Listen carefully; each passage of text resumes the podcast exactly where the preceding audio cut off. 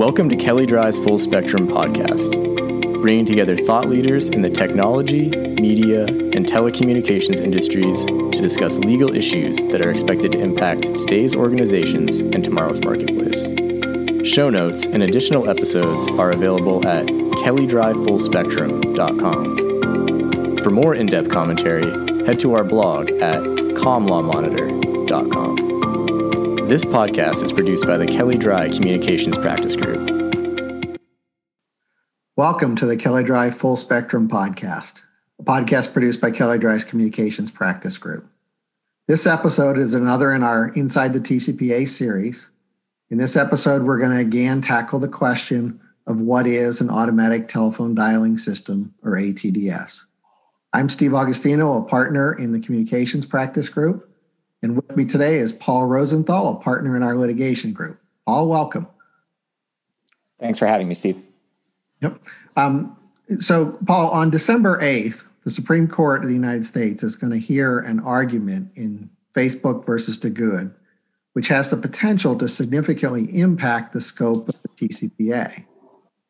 Paul, you recently recorded a podcast for our Ad Law Access podcast that provided a preview of the Supreme Court case. I invited Paul to discuss that case with us here as well. What we're going to do is we're going to stage the case a little bit here, and then we're going to play Paul's podcast for you, previewing the oral argument. So you'll get the benefit of both of those. But let's just kind of get started here overall. Paul, why don't you give us a kind of a high level overview of what the case is about? In short, the Supreme Court will take up the Ninth Circuit's interpretation of a key definition in the Act. The case asks what's required to meet the definition of an automatic telephone dialing system under the TCPA, and specifically, whether numbers must be randomly or sequentially generated to fall under the statute, or more limited capacities like dialing from a list or being a predictive dialer will be enough. The case is expected to resolve the growing circuit split on how the ATDS portion of the TCPA is being interpreted. The case that kickstarted the latest round of battles over the ATDS definition was ACA International versus FCC, which was decided by the DC Circuit Court of Appeals in March 2018. But that case was not just about automatic dialers. So before we get into a discussion of Duguid, it might be helpful for us to talk about the other open issues raised by that case.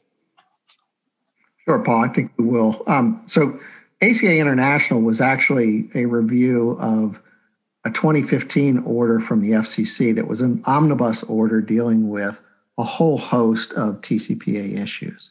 And they addressed this the definition of an auto dialer and what uh, potential capacity equipment had to have and the significance of that. But in addition, they addressed two other significant problems that have arisen, risen into the TCPA. One is the problem of calling numbers that have been reassigned to another subscriber so you think you're calling person A, but that number is now owned by person B. And then the second issue in there was a, um, a dealing with revocation of consent and the ways in which the consumer could revoke consent. So those were kind of the main other issues that were uh, remanded back after the ACA International case. And and certainly with so many uh, telephone numbers being reassigned every year, that uh, I know has been the focus of additional attention by the FCC since the ACA international decision. Uh, where does that stand now?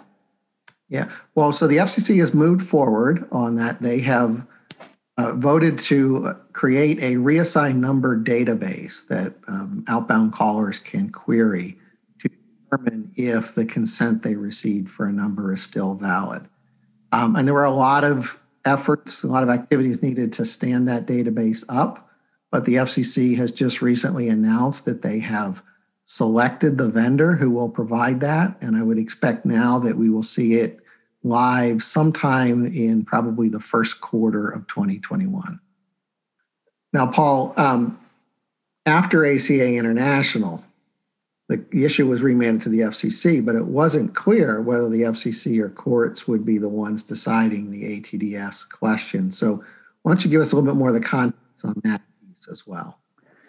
Right. It it actually took quite a bit of time before the circuit courts started filling the void in interpreting the ATDS definition. And there was a window where either the FCC or even Congress could have stepped in to move the debate.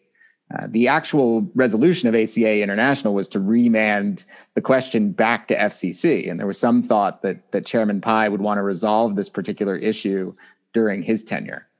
Sure. Uh, Chairman Pai had dissented when he was in the well, just a commissioner and dissented rather strenuously from that 2015 order. So there was some hope that he was both willing and um, and motivated to address this issue. But um, in 2018, what happened was that the FCC took comment on how to handle the remand.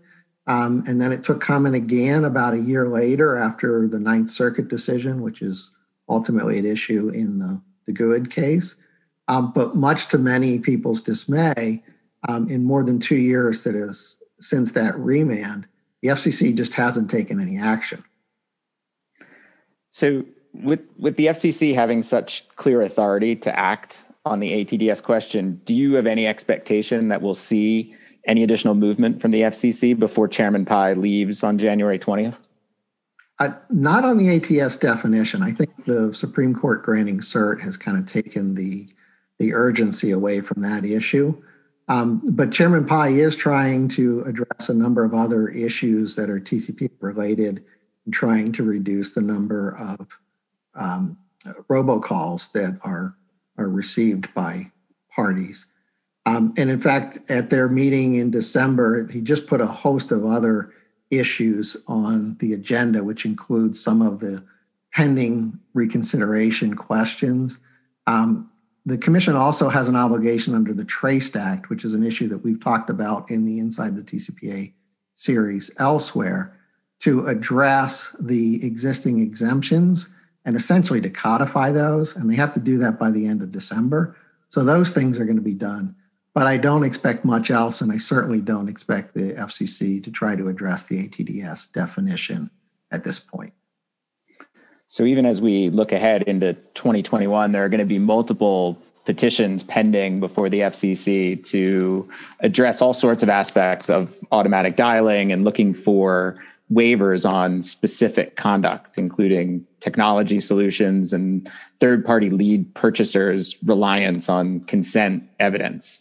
Um, for all of our listeners, Kelley Drye tracks all of these petitions monthly. And of the nearly 30 pending petitions, at least eight deal pretty directly with how or when consent is obtained, and another 11 seek clarifications or exemptions from the consent requirement for specific types of communications. And you know, all of these petitions could be impacted by the Supreme Court's interpretation of an ATDS. Um, for example, Capital One has a petition looking for clarification of an exemption for text responses to a consumer's request to opt out of communications by responding stop. Uh, Capital One asked for clarification that, that it could determine the scope of the consumer's opt out request in a responsive text, um, which is a fairly common process for businesses who are texting with their consumers. And if the Supreme Court were to interpret the ATDS in a way that these confirmation texts are not being sent with an auto dialer, then uh, that clarification and, and other petitions similar to it likely become moot. Uh, there, there have also been some efforts to put forward updated state or federal legislation that addresses telemarketing that could alter the landscape completely, uh, regardless of what happens at the Supreme Court. Yeah, yeah, and we'll have to see whether the new Congress has an appetite for taking up those uh, cases or those definitions. Um, it's certainly possible that in response to the Supreme Court's decision, Congress may decide it needs to amend the TCPA um, and clarify its scope. But um, I think that's pretty far down the line. So, um, with that, Paul, I want to thank you for doing both this preview and uh, this this little context here. Um, for listeners of this podcast, I invite you to continue listening. You will hear Paul's discussion of the issues raised in Facebook versus Duguid. That's a case that's going to be argued on December 8th. Thanks again for listening. Welcome to the Ad Law Access Podcast. My name is Paul Rosenthal, and I am a partner in the Kelley, Drye, and Warren litigation group. The new Supreme Court term is underway, and for the second straight term and second time in 2020, the court will address a legal issue under the Telephone Consumer Protection Act. On December 8, 2020, the justices will hear argument in the case of Facebook versus Duguid, which is expected to resolve a wide circuit split regarding the definition of an automatic telephone dialing system. Our goal today is to provide some background on where things stand with the TCPA level set on the current status of the ATDS definition, and lay out some of the potential implications for the court's ruling.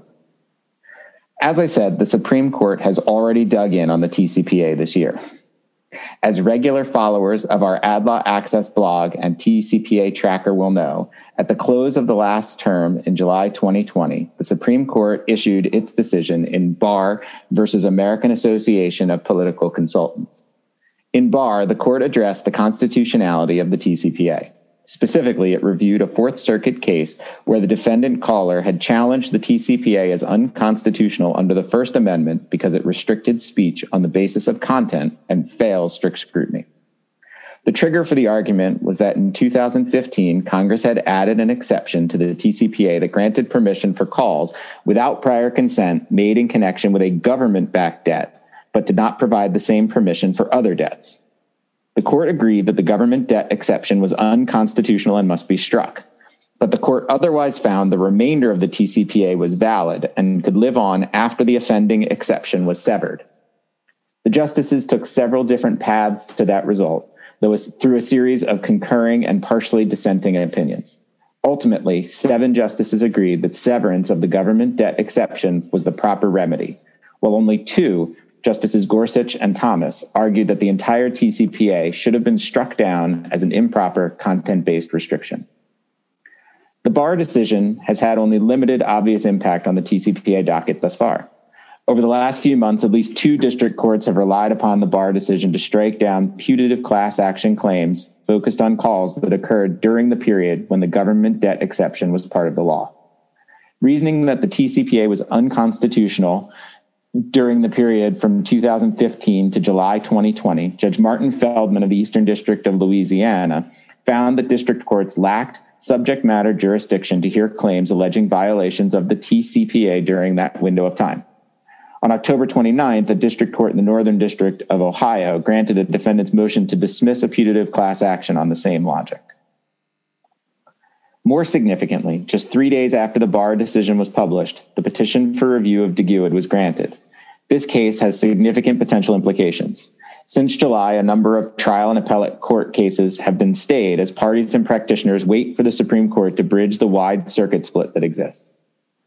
The starting point for any discussion of this issue is understanding the different definitions for an ATDS. Originally passed in 1991, the TCPA defines an automatic telephone dialing system as equipment that has the capacity A, to store or produce telephone numbers to be called using a random or sequential number generator, and B, to dial such numbers. Over the years, the FCC had expanded its interpretation of the definition of an ATDS to include predictive dialers and any equipment that called from a list of numbers. But in March 2018, the Court of Appeals for the DC Circuit issued its opinion in ACA International versus FCC that set aside the FCC's definition as overbroad. The court found that the FCC's definition potentially encompassed every smartphone on the market, which was unreasonably overbroad. The DC Circuit seemed to reject the inclusion of any predictive dialer within the definition of an ATDS. But the DC Circuit did not provide clear guidance on the appropriate definition going forward, thus leaving an open question. The FCC has issued multiple requests for comment, but has not spoken on the definition of an ATDS since ACA International. And the courts have taken varied approaches to the issue. Just three months after ACA International, the Third Circuit issued its decision in Dominguez versus Yahoo. The court implicitly recognized that to be an ATDS, the technology must have the ability to generate random or sequential telephone numbers. In the days before smartphones, the Yahoo system was designed to send text alerts to email subscribers with a notification that they had a new email. All of the numbers texted came from the email subscribers themselves and not through random or sequential generation. So it was undisputed that Yahoo's proprietary texting platform did not have the capacity to generate random or sequential numbers and dial them. Thus, the court affirmed summary judgment for defendant Yahoo. In September 2018, the Ninth Circuit issued its decision in Marks versus Crunch San Diego, laying out the opposing position. Marks similarly involved text messages, this time sent to current and prospective Crunch Gym members. The Ninth Circuit's opinion is much broader, defining an ATDS as any system that can dial numbers from a stored list or be produced using a random or sequential number generator. That standard includes any predictive dialing system that called numbers from a stored list. It is the Ninth Circuit standard from Marks that's at issue in Facebook versus Duguid, and to which we will return shortly. For over a year, the two poles of the debate developed amongst district courts. On the one hand, there were the courts that took a narrower view and focused on how telephone numbers were generated, or, put differently, how they were added to a list to be called. That approach found that technology targeting specific groups of customers or prospects were not being randomly generated and therefore did not meet the definition of an ATDS. On the other hand, were the courts applying a more expansive definition. Those courts looked at how the numbers are actually dialed. Thus, even if a company is calling from a specifically cultivated list of numbers, if the system could dial those numbers in random or sequential order from the list, it would qualify as an ATDS. After a year of development by the district courts controlling the narrative, three circuit courts weighed in over the span of 10 weeks in early 2020. On January 27th, the 11th Circuit held that the capacity to randomly or sequentially dial numbers from a stored list was not enough to qualify as an ATDS. The court in Glasser versus Hilton Grand Vacations found that for any technology to qualify as an ATDS, even a predictive dialer, it must be able to generate telephone numbers randomly or sequentially. On February 19th, the Seventh Circuit followed a similar line of reasoning in Gadelhak versus AT&T Services, holding that the phrase using a random or sequential number generator in the TCPA modifies both store and produce in the definition of an ATDS. Thus, technology that dials from a list, including using predictive dialing methods, is not sufficient to qualify as an ATDS under the TCPA. Perhaps the most significant implication of the Gadelhak decision is its author. The decision was written by then Judge Amy Coney Barrett, who has since been nominated and seated as an Associate Justice on the Supreme Court. Given the position that Justice Barrett has already staked out on this question, this case could be an opportunity to see how much influence the most junior justice may have on a topic she has previously ruled upon.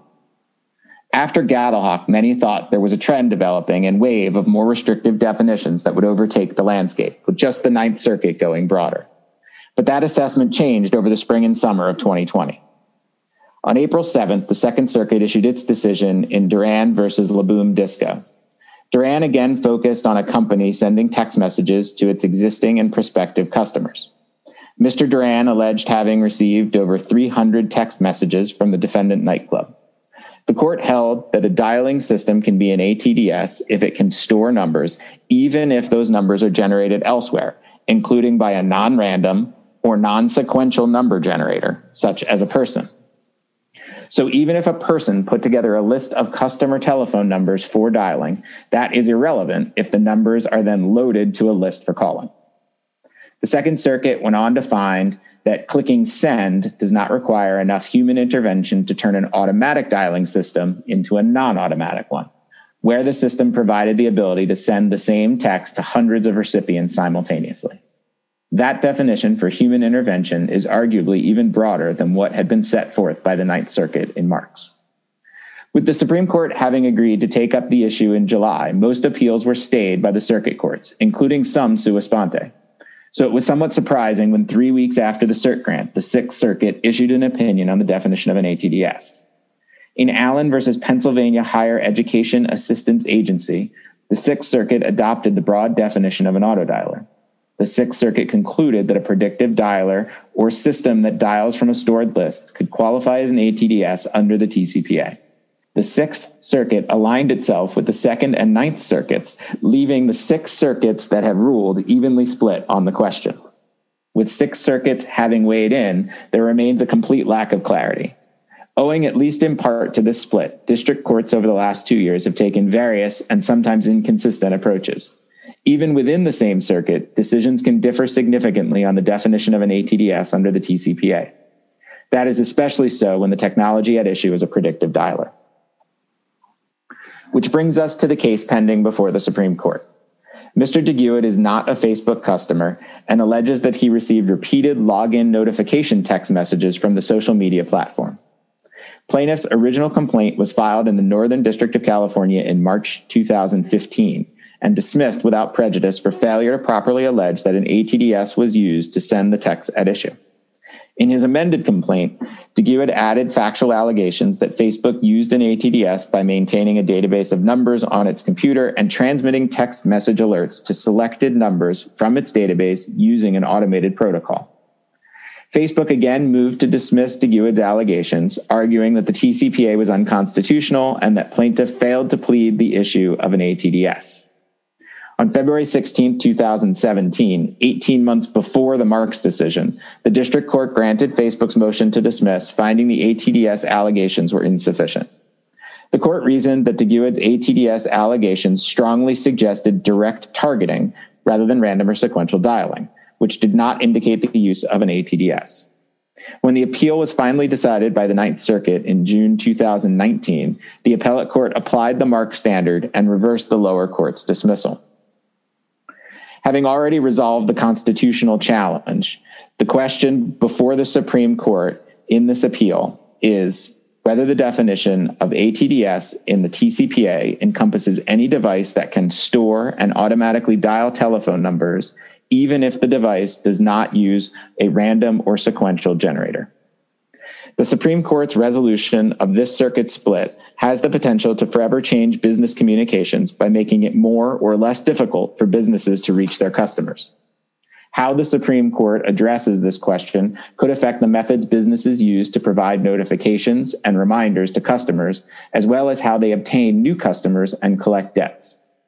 And it certainly could have a material impact on the future of the large nationwide docket of TCPA litigation. Regardless of how the court rules, TCPA litigation is expected to live on, including based on the use of pre recorded voice messages and for calls made to numbers on the National Do Not Call Registry. It also remains possible that the court's decision leaves room for or results in changes to the legal or regulatory framework that controls telemarketing. It is also important to note that while many states use definitions that mirror the TCPA on the ATDS question, there are some states that have charted their own path. Anyone making calls to consumers must be aware of the controlling requirements and have procedures in place to ensure compliance. As a practical matter, telemarketers and companies relying on telemarketers should continue to emphasize best practices and risk mitigation efforts to avoid ever needing to get mired in this debate. In particular, companies should remain vigilant regarding ensuring that the appropriate level of consent is obtained for any calls and making sure they are adhering to the relevant state and federal regulations for the calls being placed.